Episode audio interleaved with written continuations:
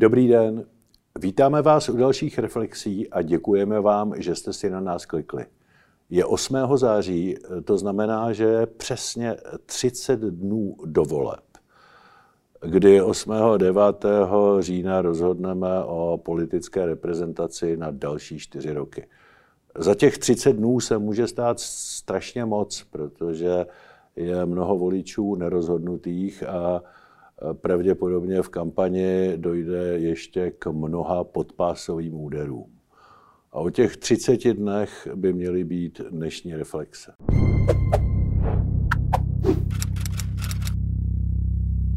Tomu období, do kterého se, do kterého se dostáváme, se říká v takové té politologické hantýrce horká kampaň, kterou de facto odstartoval, nejviditelněji odstartoval premiér Babiš nebo předseda hnutí ANO minulý týden v Ústí nad Labem, přičemž mu asistoval jeho, jeho syn, Eh, tak tím ta kampaň pro mě teda tak úplně viditelně odstartovala. Eh, můžeme si o tom myslet, eh, co chceme. Je to prostě fakt. Jestli, jestli, byl, jestli byl mladší Babiš zneužit nebo nebyl, to teď asi nevyřešíme. A komu to pomůže, na to jsou dvě teorie, ale, ale ani to asi, já si myslím, že spíš to pomůže Andreji Babišovi staršímu, bohužel, ale, ale eh, nevím. Já teď nechci rozebírat rodinné vztahy v rodině Babišů. Eh, fakt je, že když slyším eh, Babiše staršího, jak říká, že má o syna strach, tak jako otci dětí se mi trochu zvedá žaludek. Otec syna, o kterého má strach, nepošle s ruským kriminálníkem do, na okupovaný území na Krym může mít strach o sebe, ale určitě ne o toho syna. A strašně mi vadí, že v té, v té kampani ta diskuze sklouzává na to, zda Andrej Babiš mladší je nebo není zdravý. To nikdo z nás nemůže říct. Nicméně, ať je nemocný nebo zdravý, tak je v každém případě své právný. A nikdo nemá právo říct o 35-letém svéprávném člověku, že je zneužíván. A pokud o něm takhle mluví jeho otec, no tak je to prostě jenom zpráva o jeho volič, pro jeho voliče, že pokud dokáže Andrej Babiš zneužívat své děti tím, že křivě přísahá na jejich zdraví, tím, že o nich lže, tím, že zveřejňuje bez jejich souhlasu, jejich zdravotní diagnózy, no tak co, co od něj asi může očekávat jeho volič? když se takhle chová k vlastním dětem. O tom by měla být ta diskuze, ne o tom, zda Andrej Babiš mladší jen či není nemocný. Eh, na druhou stranu ta, ta horká kampaň se vyznačuje tím, že eh, je o symbolech hodně, je, je volič, že je ve zkratkách, dívá se na, na titulky, na krátké záběry, dejme tomu v televizních eh, zprávách nebo na internetu.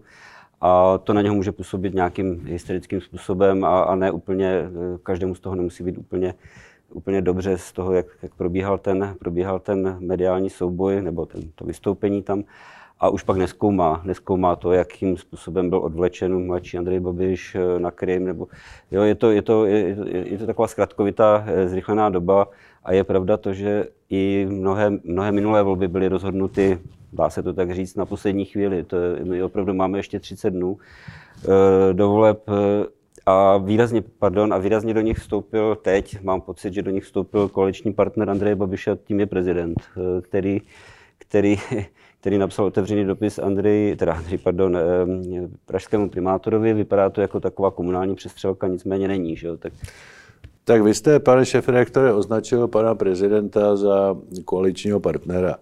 Já si spíš myslím, že by mu eh, slušel termín mocenský kumpán. To není, není koaliční partner. A to, co říkáte, je něco, co mě jako politikovi ze staré školy vadí. Evidentně, že těch dalších 30 dní nebude soubojem argumentů, nebude soubojem ideí, ale bude soubojem nabitých hnojometů. To, to, to tak asi pravděpodobně dopadne a není to nic hezkého. A to, co udělal pan prezident republiky, si žádný prezident nikdy nedovolil. On skutečně do té kampaně vstoupil a vyzval primátora Prahy k odstoupení a udělal to proto, že před volbami, udělal to proto, že eh, primátor je pirát. Já souhlasím s tím, že dopravní situace v Praze je tristní. A souhlasím s tím, že Piráti ve vedení Prahy jsou neschopní. To je pravda. Ale určitě to neopravňuje prezidenta republiky aby s tímhle argumentem ovlivňoval celostátní volby.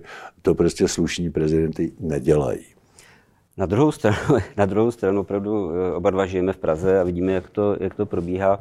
A bavíme se teď o předvolební kampani a já od, odhlednu od toho, že nejsem volič Pirátu a ale není to, není to eh, teď podstatné. Podstatné je, že Piráti to vůbec nezvládají. Jako, když se teď bavím o Pirátech, protože kdybych eh, já byl Pirátem, tak bych přece nezavřel půlku Prahy eh, měsíc před volbama.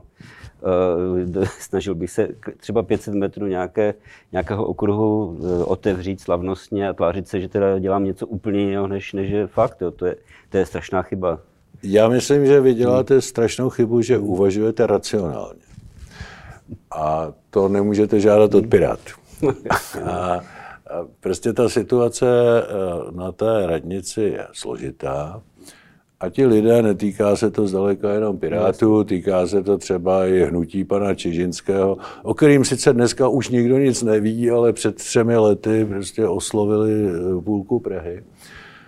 A konec konců eh, ten problém má na starosti člověk od pana Čižinského. No, to je náměstek primátora pro dopravu, to je Scheinher, že? A e, ti lidé bohužel vzhledem, a si to tady troufnu říct, e, pro nedostatek svých zkušeností, to jsou nedostatek politických zkušeností, tam prostě žijou v bublině.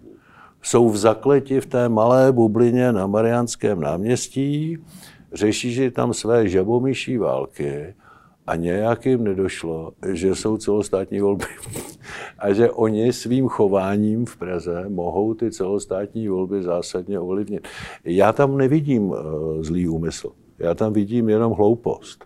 Ale hloupost je snad ještě větší zločin než zlý úmysl. No, měsíc před volbama určitě. Podívejte se na, podívejte se na, na Andreje Babiše a jeho marketéry, kteří dělají přesně to, co asi měli dělat i Piráti v Praze, dejme tomu, tak oni jsou schopni otevřít nedostavěný bazén, chlubit se tím eh, před 14 dnů před volbama se Andrej Babiš, Alena Šilerová postaví na D1 a budou dělat, že ji, že ji opravili, ne postavili. A, a nechají zapomenout na to, že, že to je jejich odpovědnost. To jsme, to jsme bohužel zase u toho smutného konstatování, že ty volby, pokud by opravdu měly rozhodovat o tom nejsprávnějším směřování naší země, eh, tak by to měl být střed argumentů a ideí. Není. Je to střed eh, marketingových, eh, krátkých videí, selfieček, výkřiků, titulků a je velmi obtížné pro voliče se v tom rozebrat. Já bych chtěl jenom každého poprosit, aby opravdu zapnul na maximální forsáž svoje kritické myšlení, aby nevzal ty informace z titulků na první dobrou, aby se zamyslel nad tím, jak to opravdu kdo myslí upřímně z naší zemí za pět, šest, sedm let eh, dopředu. A tady já prostě nevidím jinou variantu, než ty dvě demokratické opoziční koalice. Souhlasím s tím, že to není žádná hitparáda, ale pořád je tam maximum odpovědnosti vůči všem těm ostatním populistům, kteří jim konkurují.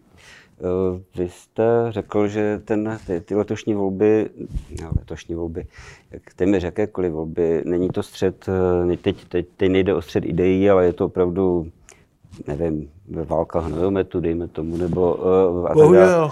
Ale sám, uh, když jsme se tady bavili minule, tak si vzpomínám uh, vaši, vaši větu, o které hodně přemýšlím, a to je, že letos, letos vám ani tak nejde, vy jste se angažoval léta, léta na pravé, dejme tomu pravé části toho spektra, zažil jste mnoho voleb a ty volby byly víc, byly víc o, o ideích než dneska, ale taky jste přiznal, že vám dneska ani tak nejde o to, jestli povládne pravice, levice, ale prostě tady jde o, o vůbec o demokracii jako takovou. Přesně. Eh, přesně, eh, jako já jsem léto trávil tím prvním prioritním zápasem, jestli pravice nebo levice, a já se vám přiznám, že dneska je mi to jedno, protože bohužel tou hlavní prioritou je, jestli tady budeme mít, budeme mít demokratický právní stát. A to je ta priorita vyšší. Jestli ta vláda bude po těchto volbách víc levicová nebo víc pravicová, není až tak důležité, protože ono se to pak vystřídá. Ale když připustíme, aby tady nebyla demokracie a právní stát, tak přijdeme o to hřiště, kde se to může střídat. To je ten problém. A ten problém je, že, že opravdu vlivem eh, babišismu eh, se resuscitovali všechny temné síly totalitního režimu před rokem 89. Já jsem teď slyšel velmi hezký vtip, který je bohužel trpkou pravdou kdy eh, pacient říká v ordinaci, pane doktore, já mám těžkou paranoju. A on říká, jak jste na to přišel? On říká, já vidím všade samý estébáky. A lékař mu říká, to přejde, oni po volbách ty billboardy zase přelepějí. Takže to, co jsme si ještě před 15 lety neuměli představit, že tahle temná součást zločinného režimu by mohla eh, být eh, významnou politickou silou, tak je bohužel realita, bohužel je to pravda. A nezbývá, než je napnout všechny síly, aby jsme zase zahnali zpátky do stínu. Tyhle lidi nám přece nesmí vládnout. Oni nám vládli před rokem 89. Je tedy těžké, já když o tom přemýšlím, já když o tom přemýšlím, eh, na tenhle, na tenhle typ eh, kampaně, kterou předvádí Andrej Babiš, vlastně i s Milošem Zemanem, když to tak vezmu, tak je těžké reagovat. Reagovat eh, slušně a ne, nesestoupit do, do, o těch několik pater níž a přijmout tu hru a bojovat stejnými, stejnými zbraněmi. Já si to vůbec nevím představit, jak, jak, jak tomu čelit, jestli, jestli vůbec. Ono, ono je to těžké ze dvou důvodů. Za prvé, na jedné straně ty demokratické síly čelí populismu toho nejhoršího charakteru. Ten populismus má výhodu, že může říct všechno v jednoduché větě. Já mám na všechno jednoduchá řešení, říká populista. My, co jsme vybaveni kritickým myšlením, tak víme, že jednoduchá řešení neexistují. Ale existuje spousta voličů, kteří eh, by si přáli, aby existovali a rádi na ta jednoduchá řešení slyší. Eh, tak to je problém číslo jedna. Ten eh, problém číslo dvě je naprostá nerovnost podmínek na politickou scénu již před sedmi lety vstoupil do té rovné soutěže politických stran, která je garantována ústavou, vstoupil obří ekonomický subjekt, který má neomezené zdroje, zaměstnává stovky novinářů a investuje do reklamy, 100 miliony ročně. To znamená, obchodní ředitel každého média se dobře zamyslí, jestli takového klienta naštve nebo nenaštve.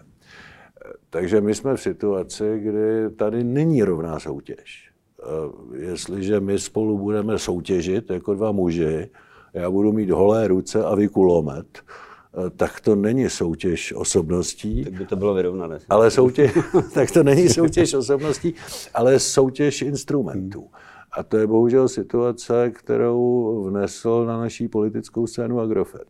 Bohužel no, nekončíme úplně, ne úplně, zase nekončíme úplně vesele, ale pro mě ještě, ještě nejhorší je ten populismus. Populismus asi chápeme oba stejně, ale ten, ten, ta vláda, nebo teď ta koalice má, má za sebou ještě krom, krom toho, dejme tomu Agrofertu, ale ještě stát, který, který vlastně zneužívá, kterým uplácí, kterým uplácí ve široké, ale široké to je to, davy, že? to je to, že jsme se dostali takhle daleko. Hmm. Že ten soukromý zájem, kterýmu slouží hnutí ANO, nesprivatizoval tamhle ten podnik nebo tamhle ten podnik Českou poštu nebo České dráhy, jak straší sociální demokraté.